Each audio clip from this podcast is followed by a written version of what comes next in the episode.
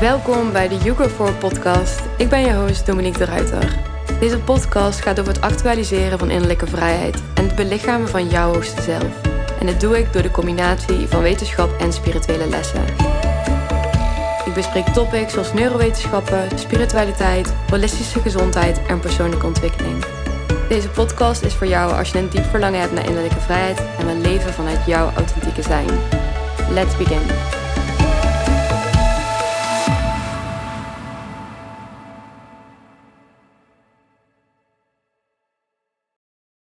Hey en welkom bij weer een nieuwe You Grow 4 podcast aflevering. Ik ben super blij dat je weer luistert. Laatst uh, gaf ik een webinar over de integraliteit van mens zijn, waarin ik de diepte inging op het hart, op het brein, op het lichaam en op de ziel. En in dat webinar vertel ik dus ook over het belang uh, van het bekijken vanuit een meer integrale visie naar die vier systemen. Want wat ik dus heel erg vaak merk, is dat er vooral wordt gekeken naar één systeem. En dat daarin heel erg de diepte in wordt gegaan. Terwijl we kunnen eigenlijk niet spreken over het lijf wanneer we niet ook het energetisch lichaam meenemen. Wanneer we niet het emotionele lichaam meenemen wanneer we niet uh, de mind meenemen. Het is één groot continuum. En in deze podcastaflevering wil ik daar dus ook meer over gaan uh, vertellen. Uh, het wordt een hele intuïtieve podcast. Ik heb eigenlijk niet zoveel voorbereid. Behalve dat ik het hier gewoon heel graag over wilde hebben. Om je dus ook mee te nemen in hoe ik het zie. Hoe ik ook gezondheid zie. Hoe ik persoonlijke ontwikkeling zie. En wat daarin ook key elements zijn om dus ook als het ware succes te creëren in jouw persoonlijke groei. En wat ik dus ook daarin heel erg zie, is dat heel veel mensen vasthangen um, in hun groei, omdat ze puur en alleen kijken naar het aspect of naar het vlak waarin zij een probleem ervaren. En wat ik ook altijd tegen mijn cliënten in de praktijk zeg, daar waar het probleem zich voordoet, daar is zelden de oorzaak.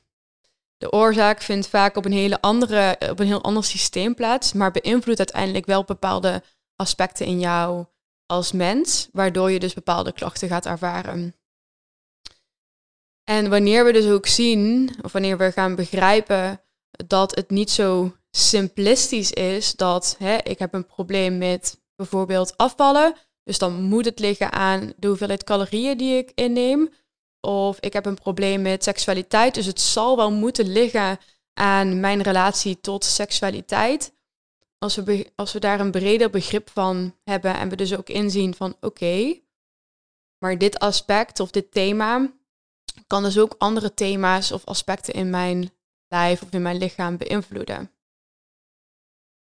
En dat creëert een hele andere wijze van kijken, ook naar je, naar je lijf. Maar het creëert ook zoveel meer vrijheid. Want op dat moment kan je dus ook veel meer vanuit die observerende positie, vanuit de observator in jezelf, gewoon eens gaan voelen van oké, en waar ligt het dan in? En waar mag ik dan mee uh, van stad, waar mag ik mee gaan werken? En dat is in veel gevallen niet echt een rationeel proces. Dat is veel meer een gevoelsmatig proces. En daarin wil ik dus ook beamen dat het niet zozeer is dat jij daar binnen uh, twee uur achter komt. Dus als je twee uur even heel flink gaat mediteren, dat je dan de oplossing hebt gevonden of überhaupt het probleem hebt gevonden van, of de oorzaak hebt gevonden van, van het probleem.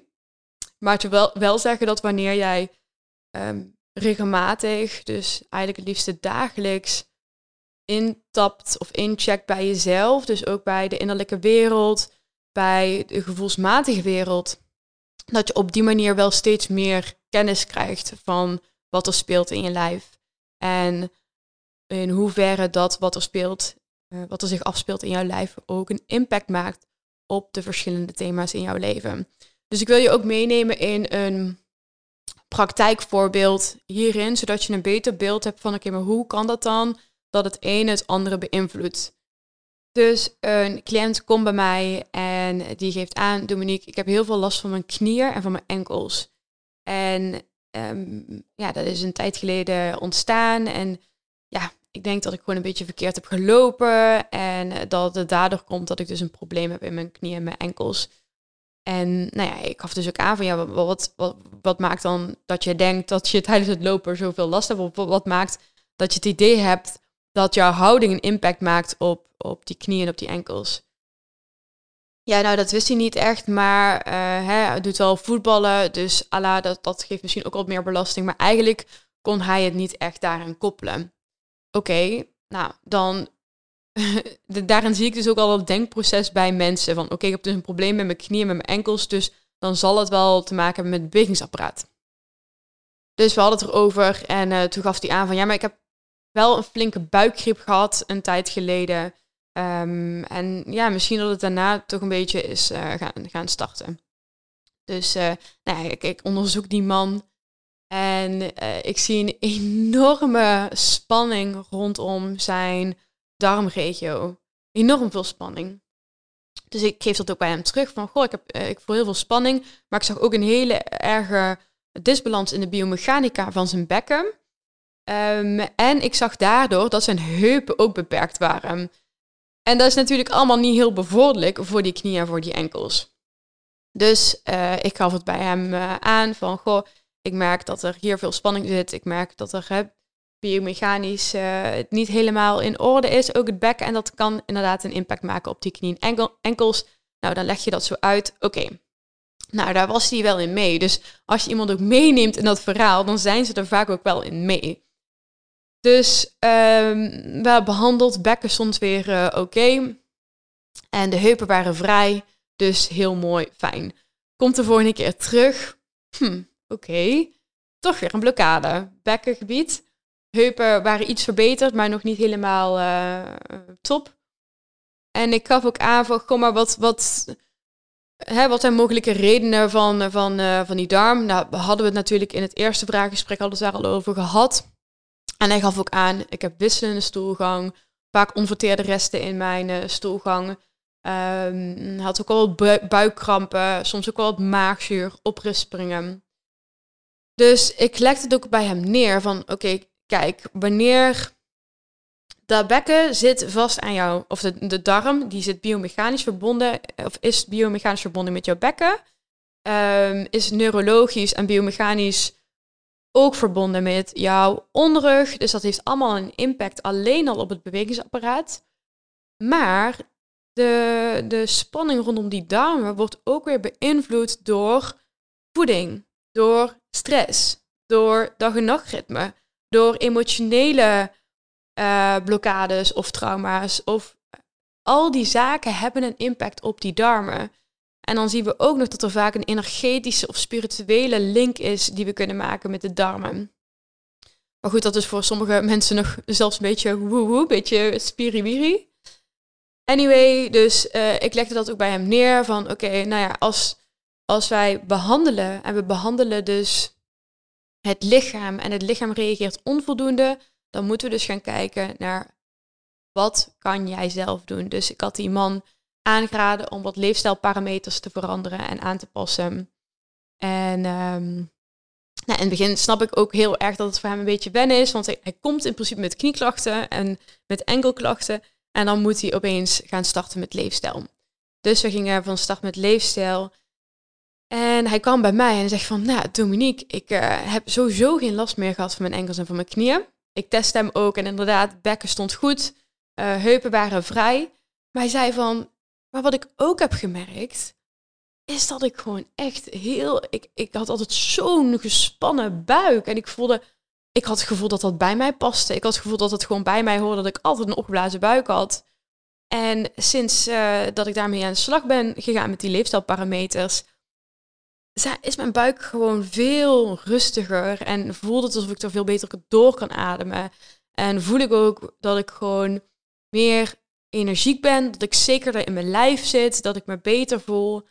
En dat heeft natuurlijk ook weer een impact op jouw emotionele en mentale gesteldheid. Dus hoe je je emotioneel voelt, hoe je je mentaal voelt en hoe je je fysiek voelt. En dit is eigenlijk maar een heel simpel voorbeeld van iets wat, waar, waarin we wellicht niet eens helemaal um, naar andere thema's hebben gekeken. Want dat is ook niet voor iedereen altijd op, op zijn plek op dat moment. Maar waarin we dus zijn gestart met het bewegingsapparaat.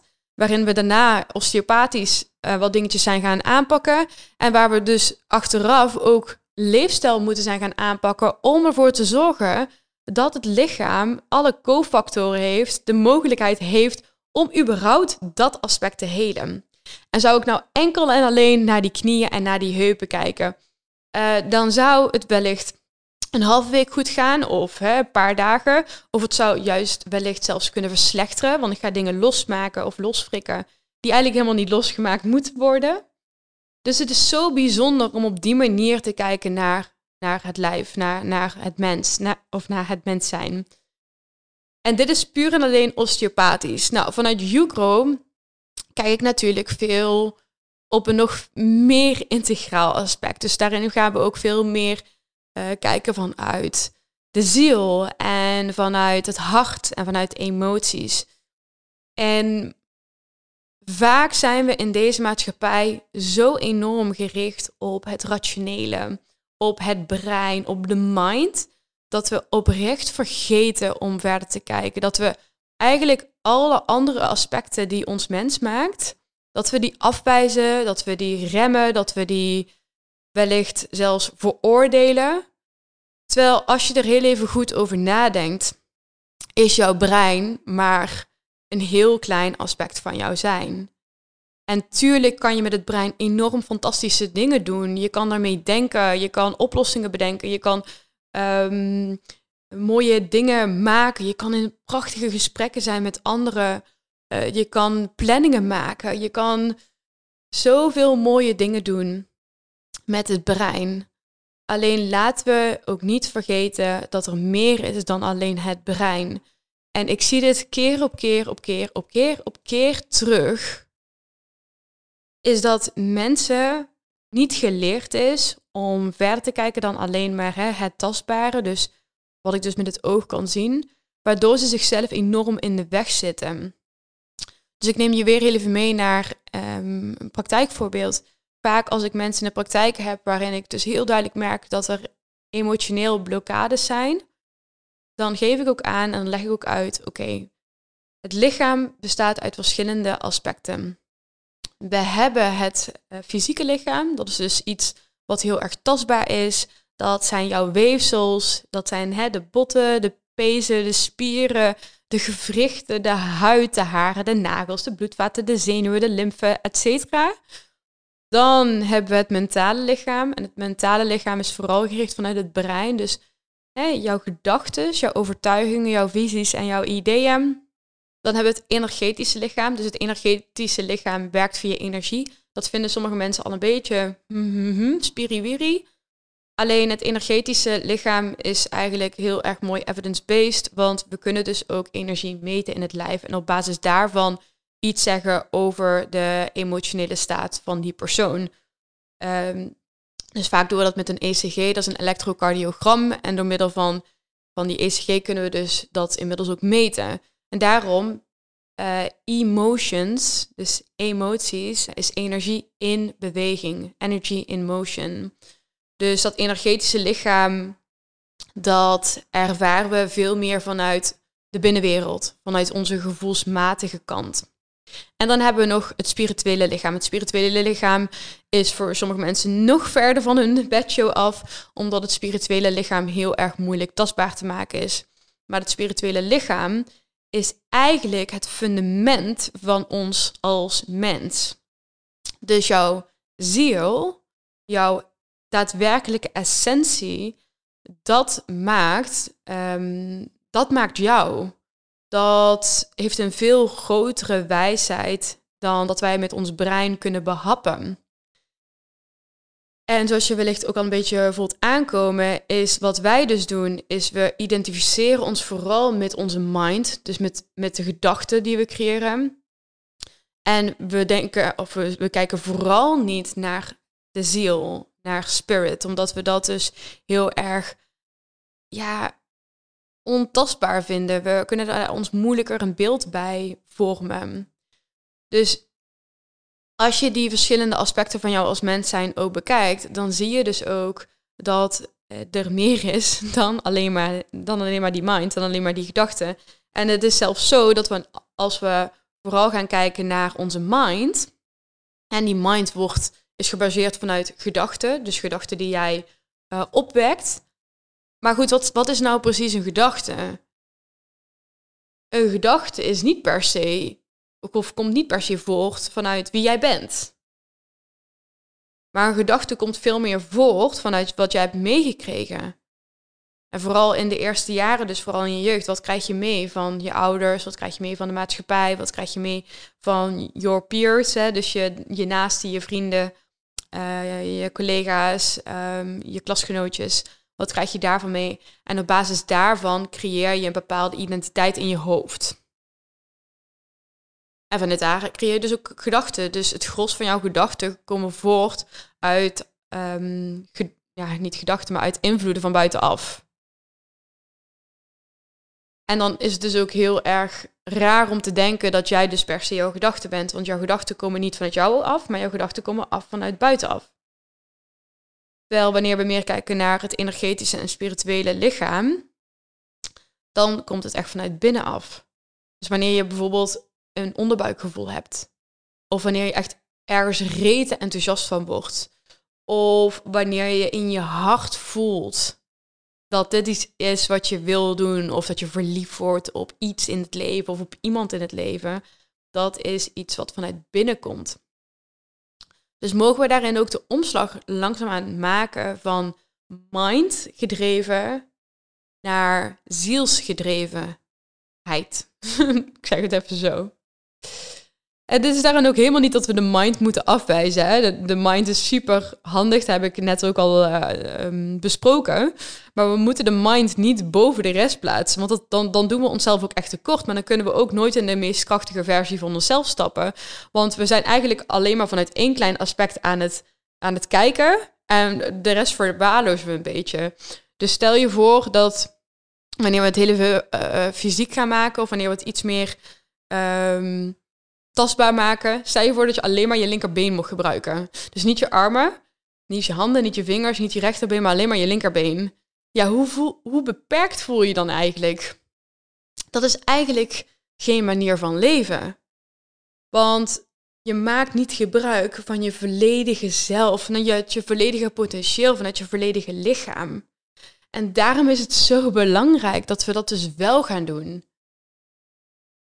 En ik merk dat er zoveel weerstand zit. Maar als ik, als ik um, mensen erdoor mee heen neem, dus als ik uh, oefening doe met mensen, of dat nou binnen UGRO is of binnen mijn praktijk, als ik dus met die mensen in ga tappen op dat lijf, hè, dus ik, je komt bij mij langs, zeg Dominique, ik zit echt ergens mee, oh, ik vind het zo lastig. En toevallig had ik bijvoorbeeld ook een cliënte en um, zij zat heel erg met haar werk.